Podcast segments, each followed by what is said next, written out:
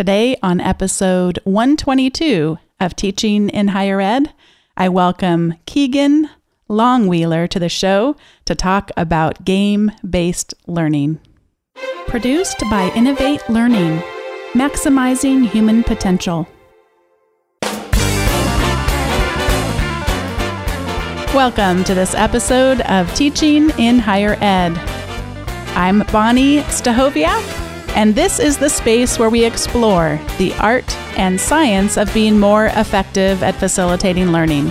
We also share ways to increase our productivity so we can have more peace in our lives and also be more present for our students.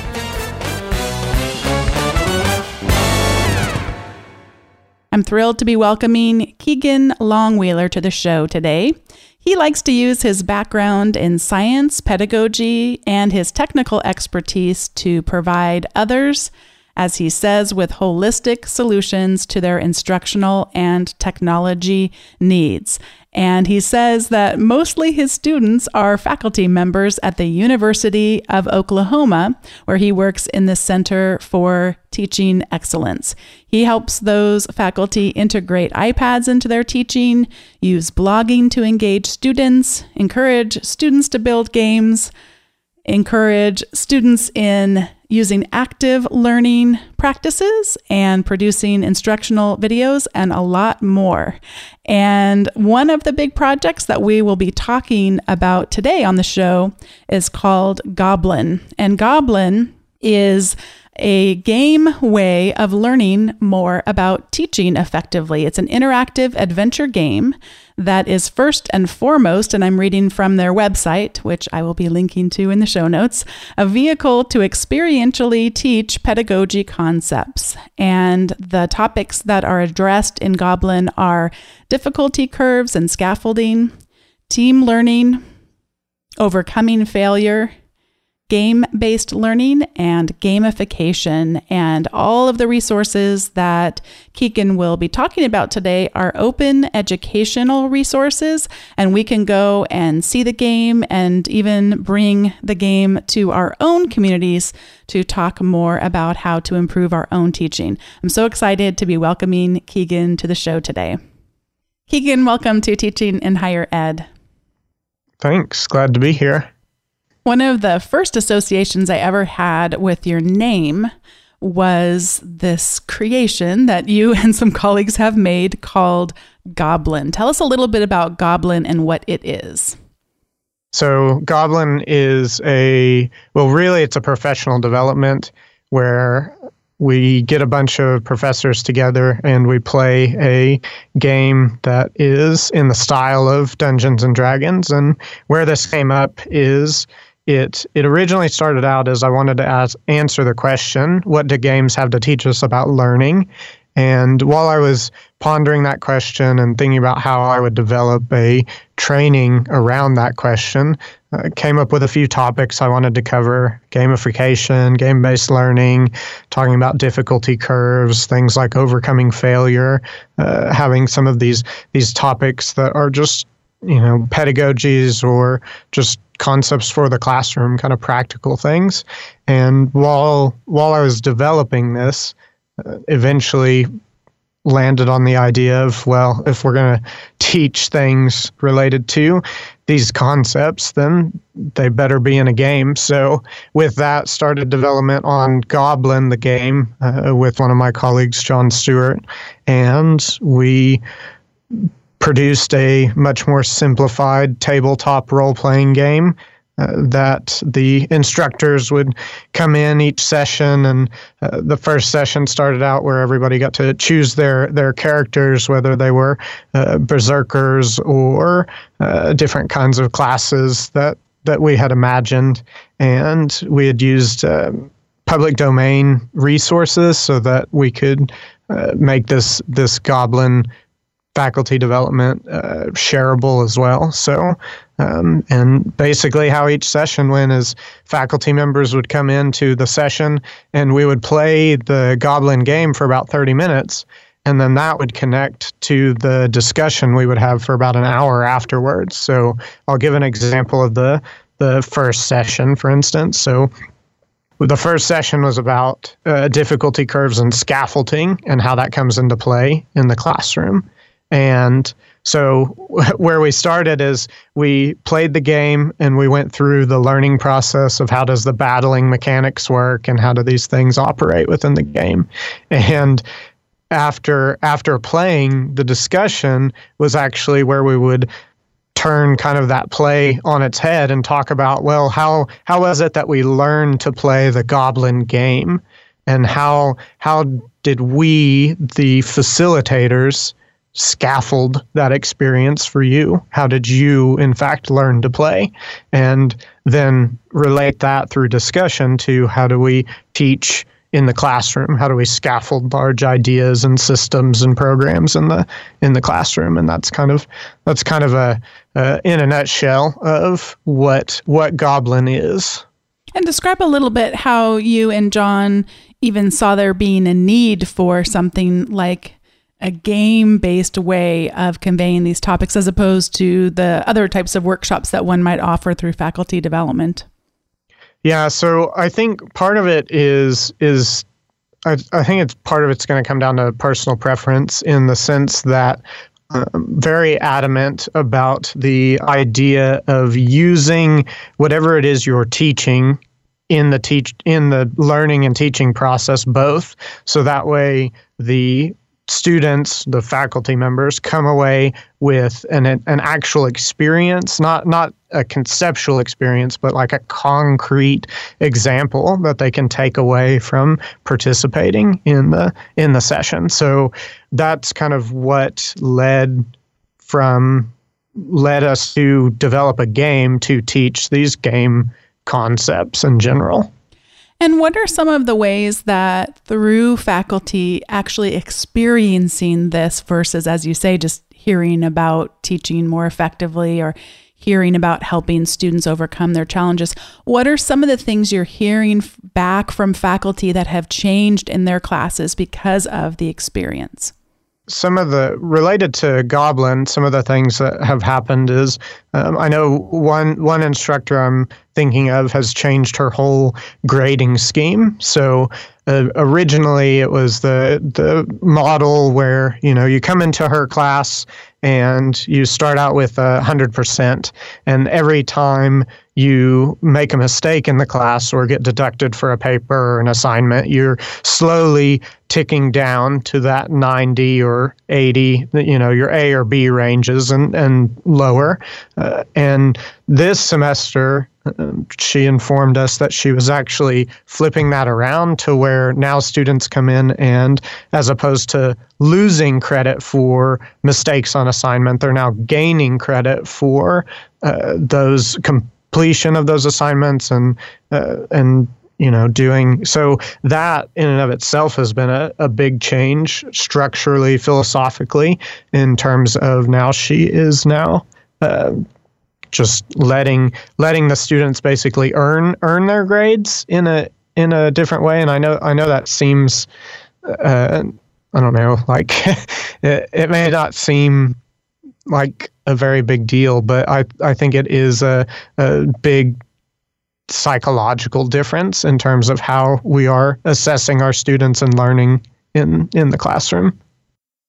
Tell me about the people that you have encountered along the way that really have a resistance to this kind of thing. Where, what are some of the common objections that your faculty say? I don't, I don't want to participate in this because, or I don't want to even think about putting gaming into my classes because.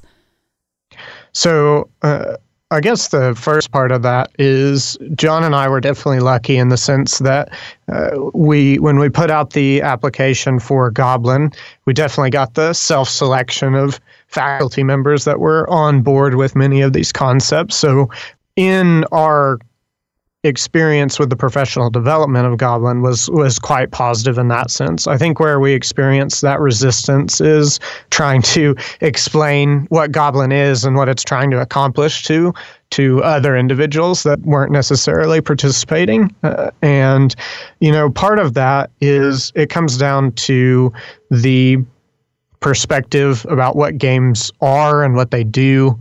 I mean, for for folks that think they are just played playtime and time that's not really valuable. You know, it's hard to it's hard to communicate the importance of games and what they can do in terms of use use cases in the classroom, uh, depending on that perspective. So, it's it's really important that you know we as educators, as folks that that play games, that use games, uh, always tackle that that perspective because I think that is where we have an, an uphill battle in terms of when when and where is this useful.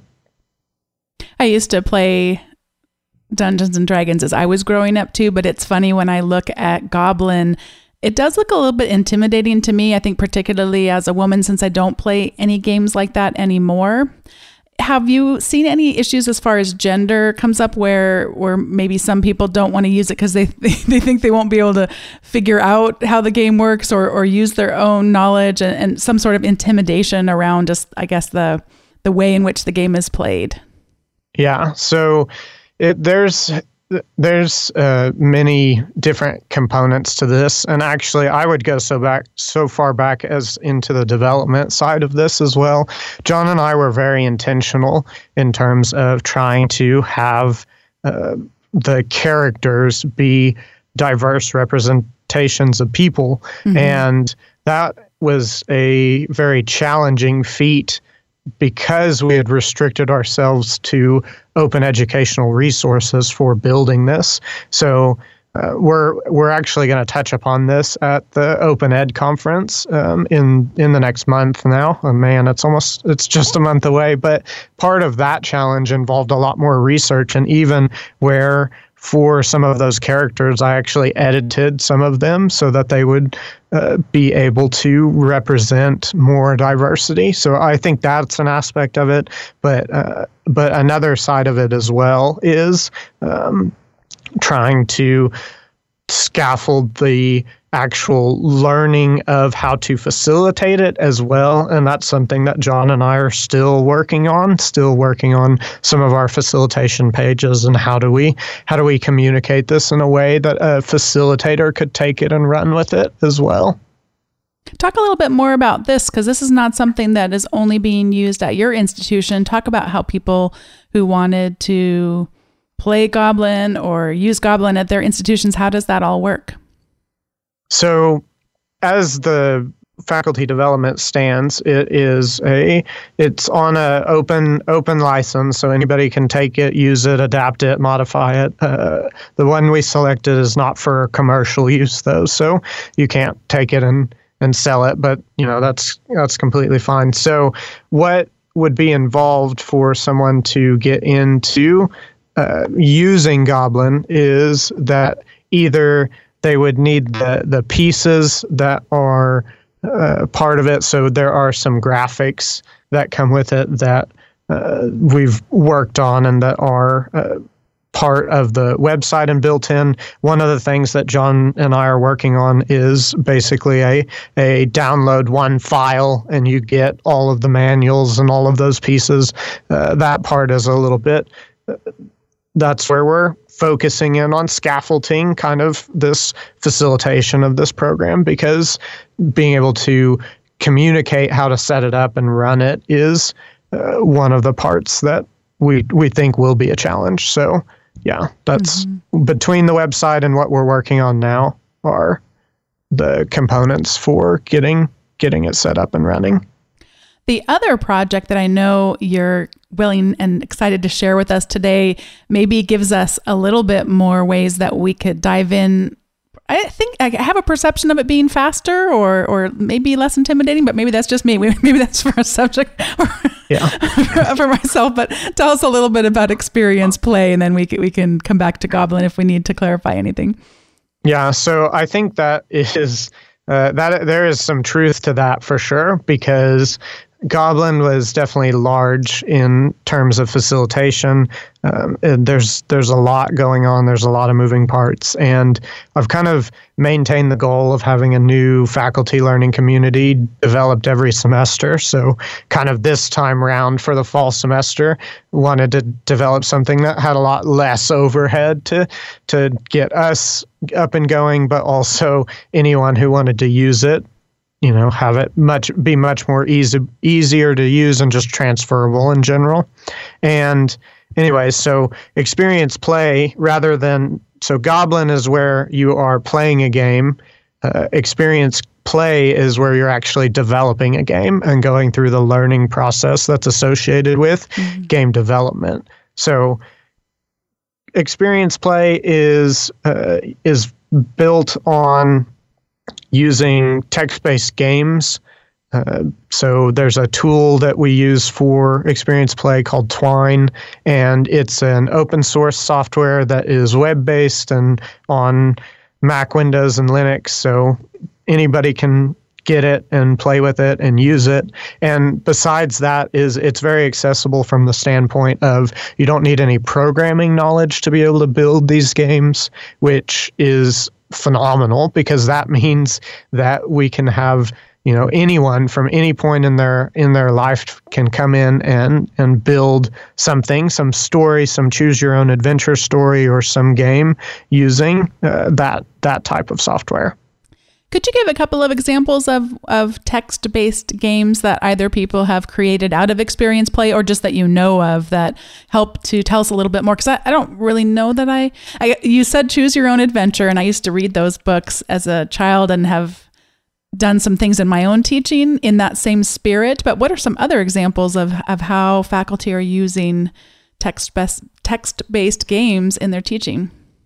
So I think uh, I'll give a couple of examples of what's being worked on now because those are the ones that are really exciting to me at the moment. So there's there's one individual who uh, she teaches uh, Spanish and she is building a game where the uh, you as the player play through a piece of literature essentially you're playing through the story of literature and you're you're reading how the story plays out and you get to take the the role of the main character well what she's planning on doing is having her students also either add to this story itself or build their own stories where they're actually going to have multiple pathways in terms of how the story is going to end. So they're taking a piece of classic literature and they're rewriting the ending over and over and over again. And based on the choices that you make as the main character through this story, uh, the you will experience a, a, a new ending that's never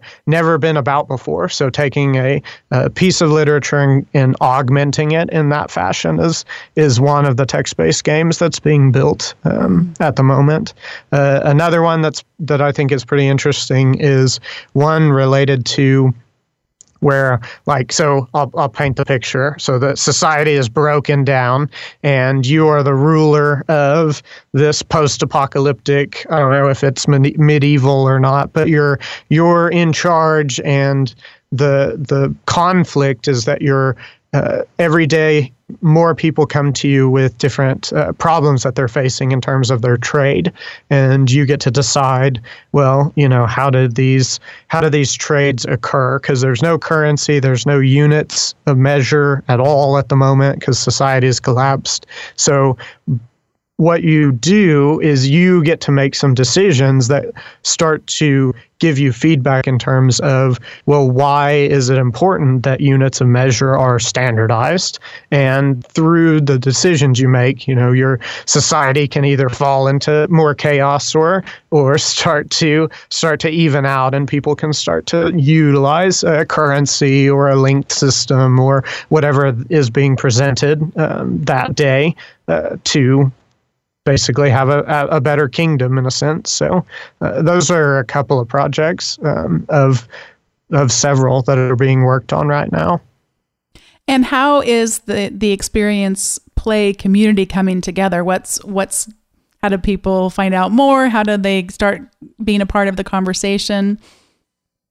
So I'm I'll probably I guess how I'll divide it is right now we have some in class sessions, face to face sessions is what we have. So every week um, we have two sessions going right now, and the the faculty meet up at that time, and together we kind of have some, I guess, sprints almost in a sense where you know for 30 minutes we're going to try and develop your game as much as you can. And then we do rounds of feedback where okay now let's let's let's step back. Let's see what you've added. Let's now play each other's games give each other feedback some positives some points of improvement uh, and start to refine and and and make those into those experiences into something that the faculty can use for either their courses or as examples when they want their students to build games. So that's one community. The other community is there's a few folks that are actually participating on w- w- through the Experience Play program remotely, and those individuals are basically just completing a to-do list that's going out each week, and the to-do list lines up with the content in the face-to-face group each week, but it has a little bit more, uh, a little bit more resources. So to supplement the lack of the peer-to-peer interaction and, and the lack of access to uh, us immediately, the facilitators, to answer questions. But uh, we try and do a good job in terms of saying that people can approach us if they want to ask questions and get involved. Between that and the resources we provide, if you do the to-do list each week, I mean, you'll be in the same spot that the faculty in the face-to-face group are. You've coached a lot of faculty in a lot of different aspects as it relates to gaming. What is the hardest part about it that people don't realize will be hard? They they went into it thinking, "Oh, I got that that part covered." And they find out actually it's a lot more difficult than it appears. I think the the easiest answer is always scope and scale. I mean, it's the time that it takes to do one of these projects, it, it always surprises people, um, the time and effort. But I think part of it is because, you know, we don't necessarily know how much we don't know or that we do know in terms of when we're learning to do this. So, because you're actually building a game and simultaneously learning how to build a game, I, I tell the the faculty members, you know, it's it's not it doesn't have to be your your first your first product does not have to be perfect right? Like this is an exercise in learning so you can see what is valuable in your experience and that way you can take those experiences and translate those into your classroom if you want to use say game development as a as a method to do some other teaching. So that is definitely a piece of it is trying to make folks aware that you know, it doesn't have to be a big, super perfect project the first time. Uh, it's it's more important that it's a small project that gets done and completed that you can share and get feedback on for for what it is you're doing. That is very powerful. So you're constantly having to help people scale it down, scale it to make it more simple because it's their first time doing it, and otherwise we might have these grand aspirations and and then not, not even reach the finish line. Yeah, and that's definitely important for the experience play as it exists now because it's only five weeks. So, uh, in five weeks, I mean, that is not a lot of time to build a game from the ground up, especially since the first session is spent playing some of these text based games to give, give some context before we actually dive in.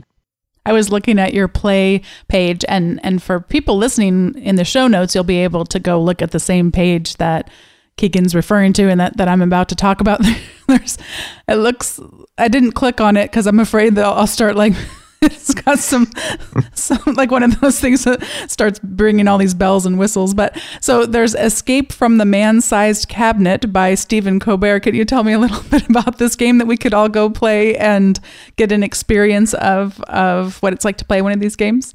Yeah, so that game is very interesting because it was, to to my knowledge, that was developed in the transition time between uh, Stephen Colbert moving to CBS, and uh, it's hosted on CBS's website, and it is it's a it's a game that's definitely satirical and uh, and is filled with humor, and it's actually one of the game we play two games that I say are quote unquote required so that folks can kind of get an idea because there are too many listed there to play in one session and that's that's one of the required games. And part of the reason is is because a lot of these text-based games may be very serious in terms of what their content is but that one is definitely much more lighthearted and sit down and have fun and kind of experience some some jokes. And a fan, fantastical adventure to a mythical land as well. So it's uh, uh, something something that each of the faculty sometimes they will uh, burst out laughing during our session uh, when other folks are reading very serious things. So it's it's quite the scene. Um, just a word of warning don't stay in the cabinet whatever you do. So. And is it all built around the dick cheney? Because that was the on his show Stephen Colbert always would poke fun at Dick Cheney for having a man-sized cabinet, I think, in his office. So is it all around Dick Cheney, or does it go into other topics as well? So it uh, it definitely goes into other topics. Uh, one of the it was brought up during our discussion uh, the first day when we were talking about it, and some people had theorized in the discussion that maybe it, the coming out of the man-sized closet was part of the transformation that Stephen himself had to go through from his time at as a, a character in a caricature at mm. uh, Comedy Central into his more serious role at CBS. So uh, it's definitely it's definitely a good one to start with in terms oh, of seeing what's possible in terms of a, a twine game, a text based game. I see. And then would you share a little bit about healing words? Yeah, so Healing Words is the game that myself and John Stewart built uh, in preparation for the faculty development because you know we wanted to have produced a game before we're teaching others how to produce games and it's so it is not a comedy one. Um, I will start off by saying that it is quite the opposite of the man-sized cabinet game. It is actually a a game about my experience over the summer where my grandmother passed away. And it takes the player through how I felt leading up to the event and then how I felt when I got the call and when the unexpected happened and um, and kind of it it even goes into the the part of my life where I was trying to deal with that pain and see you know ways of healing. And if you play it through to completion you'll be presented with one of the ways of healing that that really really helped me. Um, so it's it's a very dear to my heart kind of story that's for sure. It was kind of hard to to produce because one of the one of the moments you get to listen to the last voicemail that my grandmother sent me. And when i was developing the game like I myself had not listened to that last um, that last voicemail at the time that I was building, so like that was really difficult. But you know, in so doing, that I connected with folks in ways that I never even thought possible once the game was out there, and um, and yeah, it's it's been an experience. So it's been very very valuable. I love the name of it, Healing Words. It it just is so beautiful and I love through the game but also through the WordPress website that is an associ- associated with it just how you were able to help others grieve. I mean, you you talk about it helping you grieve and then there were so many people who loved her too and and it's just wonderful and beautiful to go up there and look at all the expressions of love that you gave people the opportunities. We, we talk pretty regularly about that in American culture we're really bad at grief. We don't do that well. and yeah. we it's like get back to work and pretend like nothing's wrong and everyone wants to fix you and you don't be sad and whatever that follows the don't be sad will depend on the person's you know, perspective on what happens when people die, but it's just generally something that is said that where someone wants to help you with your grief because your grief is making them uncomfortable. And I love that you avoided all of that and you just allowed yourself to grieve really openly and in such a healthy way, and then invited others to participate in that and really taught you taught people how to grieve and how to come together and just share a memory of such a special person. Yeah, and I I will say that it was definitely very beneficial to me to go back and read some of the stories. Some of the stories I hadn't even heard before. Memories from my my parents, uh, memories from other family members, from friends, from my grandmother's students. Like it was, it was intense to go back and and see some of the lives that she had impacted. Mm, thank you so much for sharing that story and for just the, the, again the way in which you have taught about grief and about healing. Yeah. This is the point in the show where we are each going to give recommendations. And we've been talking today about more virtual games. And I wanted to share about a way that you can create your own board game. My students, about six or seven years ago, created a board game called Bulls and Bears and they there's a company well actually there's many companies out there but the one that we used at the time is called the game crafter and it's still around. And you can create your own custom game board and they sell already pre-done pieces game pieces. Some of them are types of characters but others of them are just little pegs you know where you have the different colored pegs to use as you move your way around the game and you create the your own game in Photoshop or or whatever illustration program it is that you use. You can draw those and it's a relatively inexpensive way to get a custom board game and I just think it's a, a nice thing. I, I still am playing the game with my introduction to business students now and they get such a kick out of that this, the game was made by students they would way rather play that game than hear me give a lecture about the stock market and what a bull market is and a bear market. It introduces some of the key vocabulary that they should know about in terms of stocks and bonds and it just does it in a creative fun way. The room is always comes alive and it comes out frequently on the course evaluations as something very memorable. And i always try to remember to take lots of pictures because it is something that people look back on as just a fondness it's, it always comes at a time in the semester where there's kind of a lull and it brings a yeah. lot of life back into the class and I, I highly recommend checking out some way of creating some kind of a game. And if, if you'd rather do something on a board game, that's quite possible for people too and isn't as pricey as one might think that it is. Well, it sounds fantastic. I'm going to definitely be checking it out. So, what do you have to recommend for us today?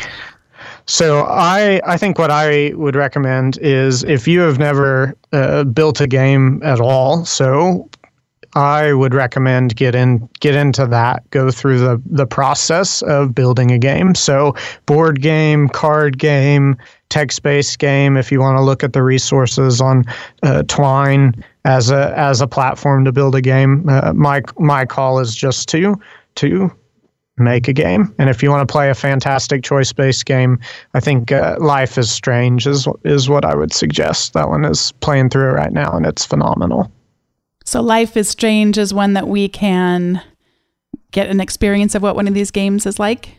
It is not a text based game. It's more of a 3D graphical one, but it's heavily based on choices. And that would be the that would be one that if if you are comfortable with games already, that's the one I would suggest. And if you're looking for text-based ones, then uh, I'd I'd probably start off with some of the smaller ones on the Experience Play website. Yeah, and I'll link to that in the show notes. You want to tell us a little bit more about Life is Strange? So it's the story of a girl who discovers that she has the ability to rewind time and change her choices. And once she discovers she has that ability, her life changes and lots of different things start coming into into play at that point. So it's it's pretty spectacular since we're talking about some choice choice driven games. Mm, I love it. Well, thank you so much for your time today and sharing all these great resources. And Keegan, it's just so fun to be subscribed to your blog and follow you on Twitter. I love how generous you are with your expertise and your both your humility but also your credibility comes across so strongly. It's just a pleasure to be connected with you and also just to get to have you on the show and share what you're doing with so many other people. Yeah, that's it's been really fun. Thank you for having me. Thanks so much to Keegan for being on today's show. I hope that everyone listening will go to the show notes at teachinginhighered.com slash 122 because this one is going to be chock full of links to follow up and play some of these games. Maybe they'll inspire you in some way or even to consider starting creating a game of your own. And I one of the things I'll be linking to is Keegan's about page on his blog. I'll, I'll also be linking, of course, to his blog. And I'm so disappointed in myself because this is what it says in the fun facts part of his blog. I actively participate in the hashtag games for ed, and that's the number four ed. Twitter chats on Thursdays at 7 p.m. Central Standard Time. I play Star Wars Battlefront and Splatoon with my wife. I've lived in Japan and Mexico. And last but not least, and I really wish I would have asked him about this, I really want a hedgehog. And there's a really cute picture of a hedgehog there. So that's a little bit more about Keegan. And thanks to all of you for listening and learning a little bit about games and gamification in our teaching. If you don't want to have to remember to go look at all those show notes, you could just subscribe to the Teaching in Higher Ed weekly update. That's an email that comes into your inbox once a week, and it brings the show notes right to your inbox, along with, in the same email, an article about teaching or productivity written by me. You could subscribe at teachinginhighered.com slash subscribe. And when you do, you'll also get a copy of the Ed Tech Essentials Guide. That's 19 tools that'll help you use technology in facilitating learning and also in your productivity. If you have ideas for the show, please feel free to get in touch at teachinginhighered.com slash feedback. Thanks for listening. There's lots of great episodes to come. I'll see you next time.